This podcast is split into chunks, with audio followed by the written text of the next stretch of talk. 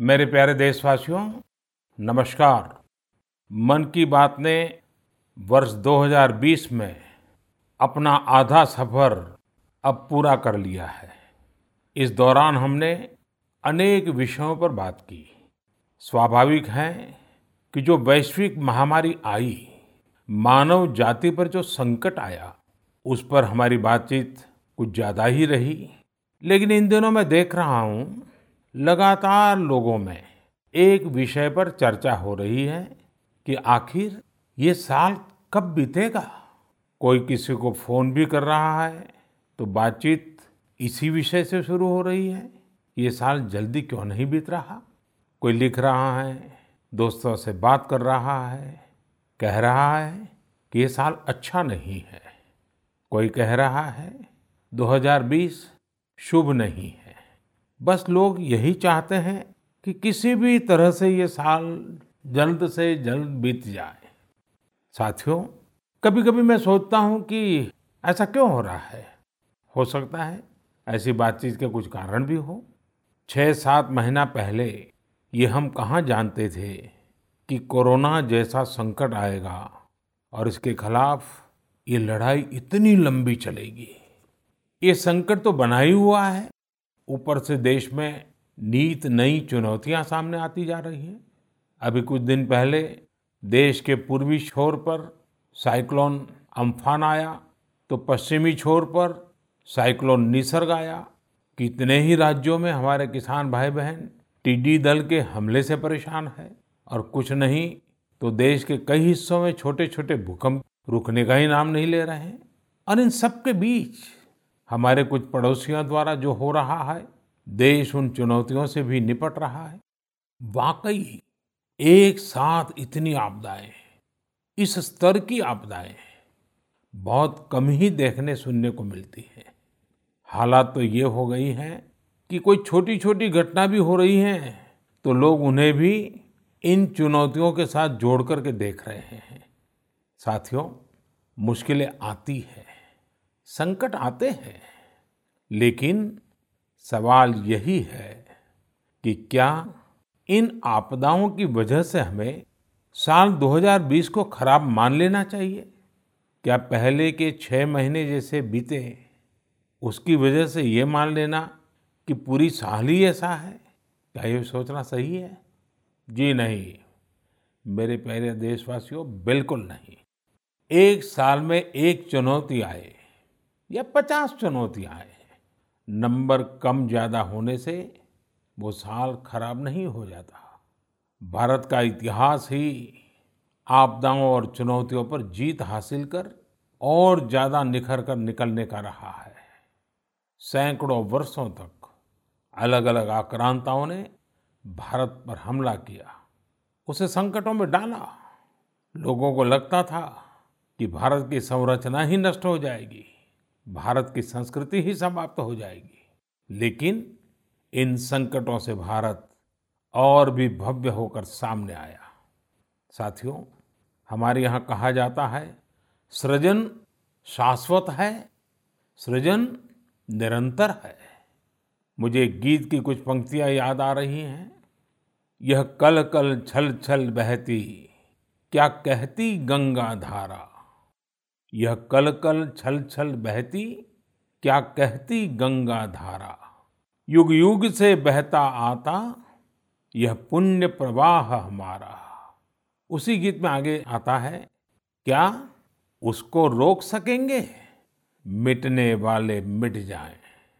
कंकड़ पत्थर की हस्ती, कंकड़ पत्थर की हस्ती, क्या बाधा बनकर आए? भारत में भी जहाँ एक तरफ़ बड़े बड़े संकट आते गए, वहीं सभी बाधाओं को दूर करते हुए अनेकों अनेक सृजन भी हुए। नए साहित्य रचे गए, नए अनुसंधान हुए, नए सिद्धांत गढ़े गए। यानी संकट के दौरान भी हर क्षेत्र में सृजन की प्रक्रिया जारी रही और हमारी संस्कृति पुष्पित पल्लवित होती रही। देश आगे बढ़ता ही रहा। भारत ने हमेशा संकटों को सफलता की सीढ़ियों में परिवर्तित किया है। इसी भावना के साथ हमें आज भी इन सारे संकटों के बीच आगे बढ़ते ही रहना है। आप भी इसी विचार से आगे बढ़ेंगे। 130 करोड़ देशवासी आगे बढ़ेंगे। तो यही साल देश के लिए नए कीर्तिमान बनाने वाला साल साबित होगा। इसी साल में देश नए लक्ष्य प्राप्त करेगा, नई उड़ान भरेगा, नई ऊंचाइयों को छूएगा। मुझे पूरा विश्वास 130 करोड़ देशवासियों की शक्ति पर है। आप सब पर है। इस देश की महान परंपरा पर है। मेरे प्यारे देशवासियों, संकट चाहे जितना भी बड़ा हो, भारत के संस्कार निस्वार्थ भाव से सेवा की प्रेरणा देते हैं। भारत ने जिस तरह मुश्किल समय में दुनिया की मदद की, उसने आज शांति और विकास में भारत की भूमिका को और मज़बूत किया है। दुनिया ने इस दौरान भारत की विश्व बंधुत्व की भावना को भी महसूस किया है और इसके साथ ही दुनिया ने अपनी संप्रभुता और सीमाओं की रक्षा करने के लिए भारत की ताकत और भारत के कमिटमेंट को भी देखा है। लद्दाख में भारत की भूमि पर आँख उठाकर देखने वालों को करारा जवाब मिला है। भारत मित्रता निभाना जानता है तो आँख में आँख डालकर देखना और उचित जवाब देना भी जानता है। हमारे वीर सैनिकों ने दिखा दिया है कि वो कभी भी माँ भारती के गौरव पर आँच नहीं आने देंगे। साथियों, लद्दाख में हमारे जो वीर जवान शहीद हुए हैं, उनके शौर्य को पूरा देश नमन कर रहा है श्रद्धांजलि दे रहा है। पूरा देश उनका कृतज्ञ है। उनके सामने नतमस्तक है। इन साथियों के परिवारों के तरह ही हर भारतीय इन्हें खोने का दर्द भी अनुभव कर रहा है। अपने वीर सपूतों के बलिदान पर, उनके परिजनों में गर्व की जो भावना है, देश के लिए जो जज्बा है, यही तो देश की ताकत है। आपने देखा होगा, जिनके बेटे शहीद हुए, वो माता पिता अपने दूसरे बेटों को भी, घर के दूसरे बच्चों को भी सेना में भेजने की बात कर रहे हैं।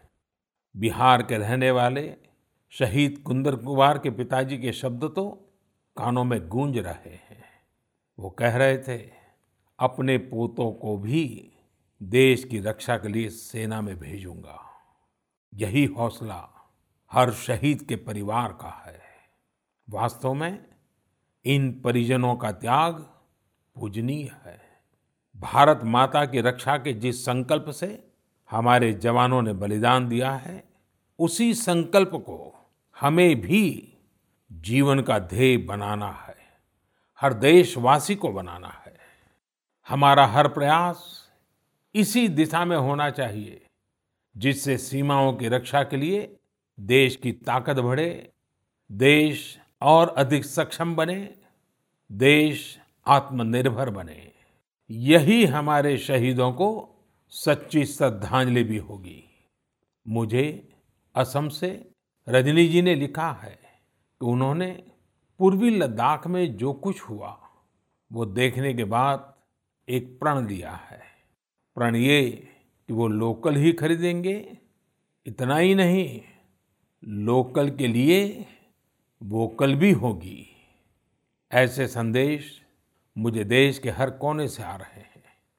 बहुत से लोग मुझे पत्र लिखकर बता रहे हैं कि वो इस और बढ़ चले हैं। इसी तरह तमिलनाडु के मदुरई से मोहन रामामूर्ति जी ने लिखा है कि वो भारत को डिफेंस के क्षेत्र में आत्मनिर्भर बनते हुए देखना चाहते हैं। साथियों आज़ादी के पहले हमारा देश डिफेंस सेक्टर में दुनिया के कई देशों से आगे था।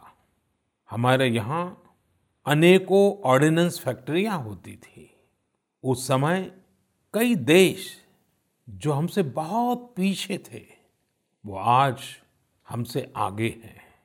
आज़ादी के बाद डिफेंस सेक्टर में हमें जो प्रयास करने चाहिए थे हमें अपने पुराने अनुभवों का जो लाभ उठाना चाहिए था, हम उसका लाभ नहीं उठा पाए। लेकिन आज डिफेंस सेक्टर में, टेक्नोलॉजी के क्षेत्र में, भारत आगे बढ़ने का निरंतर प्रयास कर रहा है। भारत आत्मनिर्भरता की तरफ़ कदम बढ़ा रहा है। साथियों, कोई भी मिशन, पीपल्स पार्टिसिपेशन, जन भागीदारी के बिना पूरा नहीं हो सकता, सफल नहीं हो सकता। इसलिए आत्मनिर्भर भारत की दिशा में एक नागरिक के तौर पर हम सबका संकल्प, समर्पण और सहयोग बहुत ज़रूरी है, अनिवार्य है। आप लोकल खरीदेंगे, लोकल के लिए वोकल होंगे तो समझिए आप देश को मज़बूत करने में अपनी भूमिका निभा रहे हैं। ये भी एक तरह से देश की सेवा ही है। आप किसी भी प्रोफेशन में हो, हर एक जगह देश सेवा का बहुत स्कोप होता ही है। देश की आवश्यकता को समझते हुए जो भी कार्य करते हैं, वो देश की सेवा ही होती है। आपकी यही सेवा देश को कहीं न कहीं मज़बूत भी करती है। और हमें ये भी याद रखना है हमारा देश जितना मज़बूत होगा, दुनिया में शांति की संभावनाएँ भी उतनी ही मज़बूत होगी। हमारे यहाँ कहा जाता है, विद्या विवादाय धनम मदाय। विद्या विवादाय धनम मदाय। शक्ति ही परेशान परिपीड़नाय। खलस्य साधो, विपरीतम एतत्। ज्ञानाय, दानाय च रक्षणाय। अर्थात, अगर स्वभाव से दुष्ट है तो विद्या का प्रयोग, व्यक्ति विवाद में, धन का प्रयोग, घमंड में और ताकत का प्रयोग दूसरों को तकलीफ़ देने में करता है। लेकिन सज्जन की विद्या, ज्ञान के लिए, धन, मदद के लिए और ताकत रक्षा करने के लिए इस्तेमाल होती है। भारत ने अपनी ताकत हमेशा इसी भावना के साथ इस्तेमाल की है। भारत का संकल्प है, भारत के स्वाभिमान और संप्रभुता की रक्षा। भारत का लक्ष्य है आत्मनिर्भर भारत। भारत की परंपरा है भरोसा, मित्रता। भारत का भाव है बंधुता। हम इन्हीं आदर्शों के साथ आगे बढ़ते रहेंगे। मेरे प्यारे देशवासियों, कोरोना के संकट काल में देश लॉकडाउन से बाहर निकल आया है। अब हम अनलॉक के दौर में हैं। अनलॉक के समय में दो बातों पर बहुत फोकस करना है। कोरोना को हराना और अर्थव्यवस्था को मज़बूत बनाना, उसे ताकत देना। साथियों, लॉकडाउन से ज़्यादा सतर्कता हमें अनलॉक के दौरान बरतनी है। आपकी सतर्कता ही आपको कोरोना से बचाएगी। इस बात को हमेशा याद रखिए कि अगर आप मास्क नहीं पहनते हैं, दो गज की दूरी का पालन नहीं करते हैं, या फिर दूसरी ज़रूरी सावधानियाँ नहीं बरतते हैं तो आप अपने साथ साथ दूसरों को भी जोखिम में डाल रहे हैं। खास तौर पर घर के बच्चों और बुज़ुर्गों को। इसीलिए सभी देशवासियों से मेरा निवेदन है, और ये निवेदन मैं बार बार करता हूँ, और मेरा निवेदन है कि आप लापरवाही मत बरतिए, अपना भी ख्याल रखिए, और दूसरों का भी। साथियों, अनलॉक के दौर में बहुत सी ऐसी चीज़ें भी अनलॉक हो रही हैं, जिनमें भारत दशकों से बंधा हुआ था। वर्षों से हमारा माइनिंग सेक्टर लॉकडाउन में था। कॉमर्शियल ऑक्शन को मंजूरी देने के एक निर्णय ने स्थिति को पूरी तरह से बदल दिया है। कुछ ही दिन पहले स्पेस सेक्टर में ऐतिहासिक सुधार किए गए। उन सुधारों के ज़रिए वर्षों से लॉकडाउन में जकड़े इस सेक्टर को आज़ादी मिली।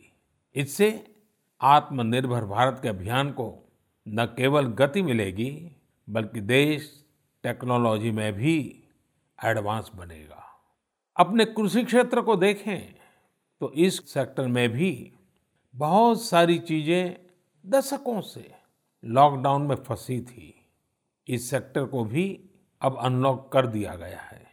इससे जहाँ एक तरफ़ किसानों को अपनी फ़सल कहीं पर भी, किसी को भी बेचने की आज़ादी मिली है, वहीं दूसरी तरफ़ उन्हें अधिक ऋण मिलना भी सुनिश्चित हुआ है। ऐसे अनेक क्षेत्र हैं जहाँ हमारा देश इन सब संकटों के बीच ऐतिहासिक निर्णय लेकर विकास के नए रास्ते खोल रहा है। मेरे प्यारे देशवासियों, हर महीने हम ऐसी खबरें पढ़ते और देखते हैं जो हमें भावुक कर देती है। यह हमें इस बात का स्मरण कराती है कि कैसे हर भारतीय एक दूसरे की मदद के लिए तत्पर है। वह जो कुछ भी कर सकता है, उसे करने में जुटा है। अरुणाचल प्रदेश की एक ऐसी ही प्रेरक कहानी मुझे मीडिया में पढ़ने को मिली। यहाँ सियांग ज़िले के मिरेम गाँव ने वो अनोखा कार्य कर दिखाया, जो समूचे भारत के लिए एक मिसाल बन गया है। इस गाँव के कई लोग बाहर रहकर नौकरी करते हैं। गाँव वालों ने देखा कि कोरोना महामारी के समय ये सभी अपने गाँव की ओर लौट रहे हैं। ऐसे में गाँव वालों ने पहले से ही गाँव के बाहर क्वारंटीन का इंतज़ाम करने का फैसला किया। उन्होंने आपस में मिलकर गाँव से कुछ ही दूरी पर चौदह अस्थाई झोपड़ियाँ बना दी और ये तय किया कि जब गाँव वाले लौटकर आएँगे तो उन्हें इन्हीं झोपड़ियों में कुछ दिन क्वारंटीन में रखा जाएगा। उन झोपड़ियों में शौचालय, बिजली, पानी समेत दैनिक ज़रूरत की हर तरह की सुविधा उपलब्ध कराई गई। ज़ाहिर है, मिरेम गाँव के लोगों के इस सामूहिक प्रयास और जागरूकता ने सबका ध्यान अपनी ओर आकर्षित कर लिया। साथियों, हमारे यहाँ कहा जाता है, स्वभावम न जहाति एव, साधु आपद गतो भी सन। कर्पूर पावक स्पृष्ट सौरभम लभते तराम। अर्थात, जैसे कपूर आग में तपने पर भी अपनी सुगंध नहीं छोड़ता, वैसे ही अच्छे लोग आपदा में भी अपने गुण अपना स्वभाव नहीं छोड़ते। आज हमारे देश की जो श्रम शक्ति है, जो श्रमिक साथी हैं, वो भी इसका जीता जागता उदाहरण है। आप देखिए, इन दिनों हमारे प्रवासी श्रमिकों की ऐसी कितनी ही कहानियाँ आ रही हैं, जो पूरे देश को प्रेरणा दे रही है। यूपी के बाराबंकी में गाँव लौटकर आए मजदूरों ने कल्याणी नदी का प्राकृतिक स्वरूप लौटाने के लिए काम शुरू कर दिया। नदी का उद्धार होता देख आसपास के किसान, आसपास के लोग भी उत्साहित हैं। गाँव में आने के बाद क्वारंटीन सेंटर में रहते हुए, आइसोलेशन सेंटर में रहते हुए हमारे श्रमिक साथियों ने जिस तरह अपने कौशल्य का इस्तेमाल करते हुए अपने आसपास की स्थितियों को बदला है वो अद्भुत है। लेकिन साथियों, ऐसे कितने ही किस्से कहानियाँ देश के लाखों गाँवों के हैं जो हम तक नहीं पहुँच पाए हैं। जैसा हमारे देश का स्वभाव है, मुझे विश्वास है साथियों, कि आपके गाँव में भी, आपके आसपास भी ऐसी अनेक घटनाएँ घटी होगी। अगर आपके ध्यान में ऐसी बात आई है तो आप ऐसी प्रेरक घटना को मुझे ज़रूर लिखिए। संकट के इस समय में ये सकारात्मक घटनाएँ, ये कहानियाँ औरों को भी प्रेरणा देगी। मेरे प्यारे देशवासियों, कोरोना वायरस ने निश्चित रूप से हमारे जीवन जीने के तरीकों में बदलाव ला दिया है। मैं लंदन से प्रकाशित फाइनेंशियल टाइम्स में एक बहुत ही दिलचस्प लेख पढ़ रहा था।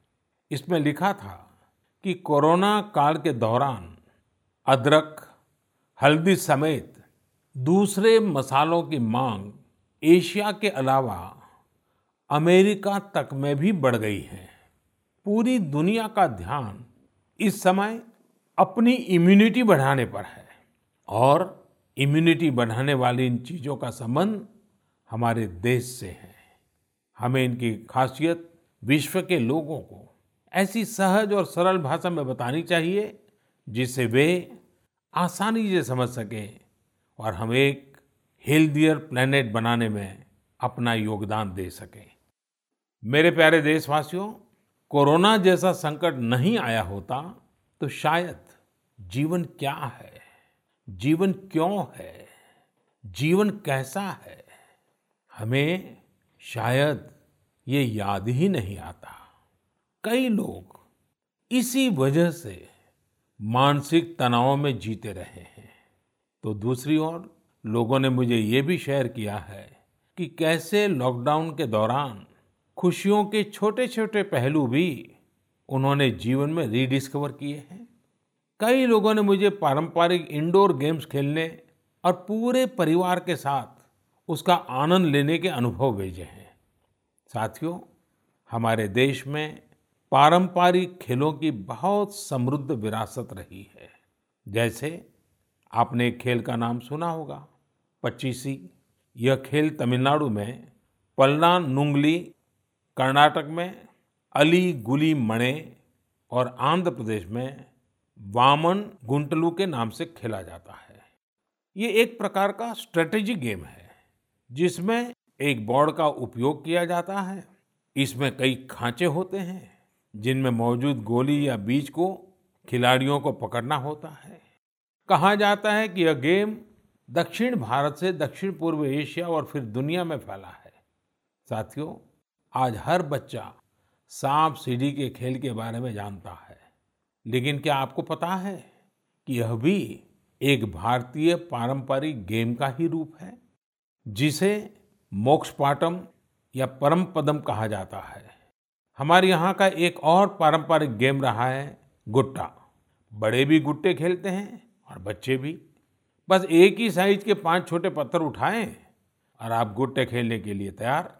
एक पत्थर हवा में उछालिए और जब तक वो पत्थर हवा में हो, आपको ज़मीन पर रखे बाकी पत्थर उठाने होते हैं। आम तौर पर हमारे यहाँ इंडोर खेलों में कोई बड़े साधनों की ज़रूरत नहीं होती है। कोई एक चौक या पत्थर ले आता है उसे ज़मीन पर ही कुछ लकीरें खींच देता है और फिर खेल शुरू हो जाता है। जिन खेलों में डाइस की ज़रूरत पड़ती है, कोड़ियों से या इमली के बीज से भी काम चल जाता है। साथियों, मुझे मालूम है, आज जब मैं ये बात कर रहा हूँ, कितने ही लोग अपने बचपन में लौट गए होंगे। कितनों को ही अपने बचपन के दिन याद आ गए होंगे। मैं यही कहूँगा कि उन दिनों को आप भूले क्यों है? उन खेलों को आप भूले क्यों है? मेरा घर के नाना, नानी, दादा, दादी, घर के बुज़ुर्गों से आग्रह है कि नई पीढ़ी में ये खेल आप अगर ट्रांसफ़र नहीं करेंगे तो कौन करेगा? जब ऑनलाइन पढ़ाई की बात आ रही है तो बैलेंस बनाने के लिए, ऑनलाइन खेल से मुक्ति पाने के लिए भी हमें ऐसे करना ही होगा। हमारी युवा पीढ़ी के लिए भी, हमारे स्टार्टअप्स के लिए भी यहाँ एक नया अवसर है। और मज़बूत अवसर है, हम भारत के पारंपरिक इंडोर गेम्स को नए और आकर्षक रूप में प्रस्तुत करें। उनसे जुड़ी चीज़ों को जुटाने वाले सप्लाई करने वाले स्टार्टअप्स बहुत पॉपुलर हो जाएँगे। और हमें ये भी याद रखना है, हमारे भारतीय खेल भी तो लोकल है और हम लोकल के लिए वोकल होने का प्रण पहले ही ले चुके हैं। और मेरे बाल सखा मित्रों, हर घर के बच्चों से, मेरे नन्हे साथियों से भी आज मैं एक विशेष आग्रह करता हूँ। बच्चे, आप मेरा आग्रह मानेंगे ना? देखिए, मेरा आग्रह है कि मैं जो कहता हूँ, आप ज़रूर करिए। एक काम करिए। जब थोड़ा समय मिले तो माता पिता से पूछकर मोबाइल उठाइए। और अपने दादा, दादी, नाना, नानी या घर में जो भी बुज़ुर्ग हैं, उनका इंटरव्यू रिकॉर्ड कीजिए, अपने मोबाइल फ़ोन में रिकॉर्ड करिए। जैसे आपने टीवी पर देखा होगा ना, कैसे पत्रकार इंटरव्यू करते हैं, बस वैसा ही इंटरव्यू आप कीजिए। और आप उनसे सवाल क्या करेंगे? मैं आपको सुझाव देता हूँ। आप उनसे ज़रूर पूछिए कि वो बचपन में उनका रहन सहन कैसा था वो कौन से खेल खेलते थे? कभी नाटक देखने जाते थे, सिनेमा देखने जाते थे, कभी छुट्टियों में मामा के घर जाते थे, कभी खेत खलिहान में जाते थे, त्योहार कैसे मनाते थे? बहुत सी बातें आप उनको पूछ सकते हैं। उनको भी चालीस, पचास साल, साठ साल पुरानी अपनी ज़िंदगी में जाना बहुत आनंद देगा। और आपके लिए चालीस, पचास साल पहले का हिंदुस्तान कैसा था? आप जहाँ रहते हैं, वो इलाका कैसा था? वहाँ परिसर कैसा था? लोगों के तौर तरीके क्या थे? सब चीज़ें बहुत आसानी से आपको सीखने को मिलेगी, जानने को मिलेगी। और आप देखिए, आपको बहुत मज़ा आएगा। और परिवार के लिए एक बहुत ही अमूल्य खजाना, एक अच्छा वीडियो एल्बम भी बन जाएगा। साथियों, ये सत्य है कि आत्मकथा या जीवनी ऑटोबायोग्राफी या बायोग्राफी? इतिहास की सच्चाई के निकट जाने के लिए बहुत ही उपयोगी माध्यम होती है। आप भी अपने बड़े बुज़ुर्गों से बातें करेंगे तो उनके समय की बातों को, उनके बचपन, उनके युवा काल की बातों को और आसानी से समझ पाएँगे। ये बेहतरीन मौका है कि बुज़ुर्ग भी अपने बचपन के बारे में, उस दौर के बारे में, अपने घर के बच्चों को बताएँ। साथियों, देश के एक बड़े हिस्से में अब मानसून पहुँच चुका है। इस बार बारिश को लेकर मौसम विज्ञानी भी बहुत उत्साहित हैं, बहुत उम्मीद जता रहा है। बारिश अच्छी होगी तो हमारे किसानों की फ़सलें अच्छी होगी, वातावरण भी हरा भरा होगा। बारिश के मौसम में प्रकृति भी जैसे खुद को रिजुविनेट कर लेती है। मानव प्राकृतिक संसाधनों का जितना दोहन करता है, प्रकृति एक तरह से बारिश के समय उनकी भरपाई करती है, रिफिलिंग करती है। लेकिन ये रिफिलिंग तभी हो सकती है जब हम भी इसमें अपनी धरती माँ का साथ दें, अपना दायित्व निभाएँ। हमारे द्वारा किया गया थोड़ा सा प्रयास प्रकृति को, पर्यावरण को बहुत मदद करता है। हमारे कई देशवासी तो इसमें बहुत बड़ा काम कर रहे हैं। कर्नाटक के मंडावली में एक 80-85 साल के बुज़ुर्ग हैं कामेगौड़ा जी। कामेगौड़ा जी एक साधारण किसान है, लेकिन उनका व्यक्तित्व बहुत असाधारण है। उन्होंने एक ऐसा काम किया है कि कोई भी आश्चर्य में पड़ जाएगा। अस्सी पचासी साल के कामेगौड़ा जी अपने जानवरों को चराते हैं, लेकिन साथ साथ उन्होंने अपने क्षेत्र में नए तालाब बनाने का भी बिड़ा उठाया हुआ है। वे अपने इलाके में पानी की समस्याओं को दूर करना चाहते हैं, इसलिए जल संरक्षण के काम में छोटे छोटे तालाब बनाने के काम में जुटे हैं। आप हैरान होंगे कि अस्सी पचासी वर्ष के कामेगौड़ा जी अब तक 16 तालाब खोद चुके हैं अपनी मेहनत से, अपने परिश्रम से। हो सकता है कि जो तालाब उन्होंने बनाए वो बहुत बड़े बड़े ना हो। लेकिन उनका ये प्रयास बहुत बड़ा है। आज पूरे इलाके को इन तालाबों से एक नया जीवन मिला है। साथियों, गुजरात के वडोदरा का भी एक उदाहरण बहुत प्रेरक है। यहाँ जिला प्रशासन और स्थानीय लोगों ने मिलकर एक दिलचस्प मुहिम चलाई। इस मुहिम की वजह से आज वडोदरा में एक हज़ार स्कूलों में रेन वाटर हार्वेस्टिंग होने लगी है। एक अनुमान है कि इस वजह से हर साल औसतन करीब 10 करोड़ लीटर पानी बेकार बह जाने से बचाया जा रहा है। साथियों, इस बरसात में प्रकृति की रक्षा के लिए, पर्यावरण की रक्षा के लिए हमें भी कुछ इसी तरह सोचने की, कुछ करने की पहल करनी चाहिए। जैसे कई स्थानों पर गणेश चतुर्थी को लेकर तैयारियाँ शुरू होने जा रही होगी। क्या इस बार हम प्रयास कर सकते हैं कि इको फ्रेंडली गणेश जी की प्रतिमाएँ बनाएँगे और उन्हीं का पूजन करेंगे? क्या हम ऐसी प्रतिमाओं के पूजन से बच सकते हैं जो नदी तालाबों में विसर्जित किए जाने के बाद जल के लिए, जल में रहने वाले जीव जंतुओं के लिए संकट बन जाती है? मुझे विश्वास है आप ऐसा ज़रूर करेंगे। और इन सब बातों के बीच हमें ये भी ध्यान रखना है कि मानसून के सीज़न में कई बीमारियाँ भी आती हैं। कोरोना काल में हमें इनसे भी बचकर रहना है। आयुर्वेदिक औषधियाँ, काढ़ा, गर्म पानी, इन सब का इस्तेमाल करते रहिए, स्वस्थ रहिए। मेरे प्यारे देशवासियों, आज 28 जून को भारत अपने एक भूतपूर्व प्रधानमंत्री को श्रद्धांजलि दे रहा है। जिन्होंने एक नाजुक दौर में देश का नेतृत्व किया। हमारे ये पूर्व प्रधानमंत्री श्री पीवी नरसिंह राव जी की आज जन्म शताब्दी वर्ष की शुरुआत का दिन है। जब हम पीवी नरसिंह राव जी के बारे में बात करते हैं तो स्वाभाविक रूप से राजनेता के रूप में उनकी छवि हमारे सामने उभरती है। लेकिन ये भी सच्चाई है कि वो अनेक भाषाओं को जानते थे, भारतीय एवं विदेशी भाषाएँ बोल लेते थे। वे एक और भारतीय मूल्यों में रचे बसे थे तो दूसरी ओर उन्हें पाश्चात्य साहित्य और विज्ञान का भी ज्ञान था।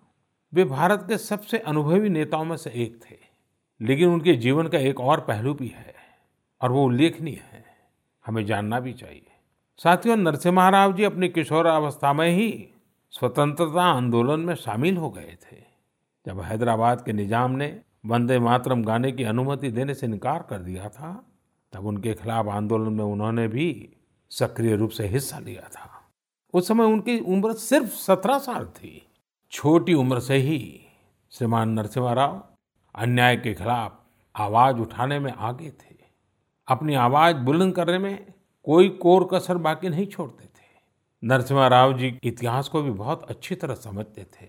बहुत ही साधारण पृष्ठभूमि से उठकर उनका आगे बढ़ना, शिक्षा पर उनका ज़ोर सीखने की उनकी प्रवृत्ति और इन सब के साथ उनकी नेतृत्व क्षमता सब कुछ स्मरणीय है। मेरा आग्रह है कि नरसिम्हा राव जी के जन्म शताब्दी वर्ष में आम सभी लोग उनके जीवन और विचारों के बारे में ज़्यादा से ज़्यादा जानने का प्रयास करें। मैं एक बार फिर उन्हें अपनी श्रद्धांजलि अर्पित करता हूँ। मेरे प्यारे देशवासियों, इस बार मन की बात में कई विषयों पर बात हुई। अगली बार जब हम मिलेंगे तो कुछ और नए विषयों पर बात होगी। आप अपने संदेश, अपने इनोवेटिव आइडियाज़ मुझे ज़रूर भेजते रहिए। हम सब मिलकर आगे बढ़ेंगे और आने वाले दिन और भी सकारात्मक होंगे। जैसा कि मैंने आज शुरू में कहा, हम इसी साल, यानी 2020 में ही बेहतर करेंगे, आगे बढ़ेंगे और देश भी नई ऊंचाइयों को छुएगा। मुझे भरोसा है कि 2020 भारत को इस दशक में एक नई दिशा देने वाला वर्ष साबित होगा। इसी भरोसे को लेकर आप भी आगे बढ़िए, स्वस्थ रहिए, सकारात्मक रहिए। इन्हीं शुभकामनाओं के साथ आप सभी का बहुत बहुत धन्यवाद। नमस्कार।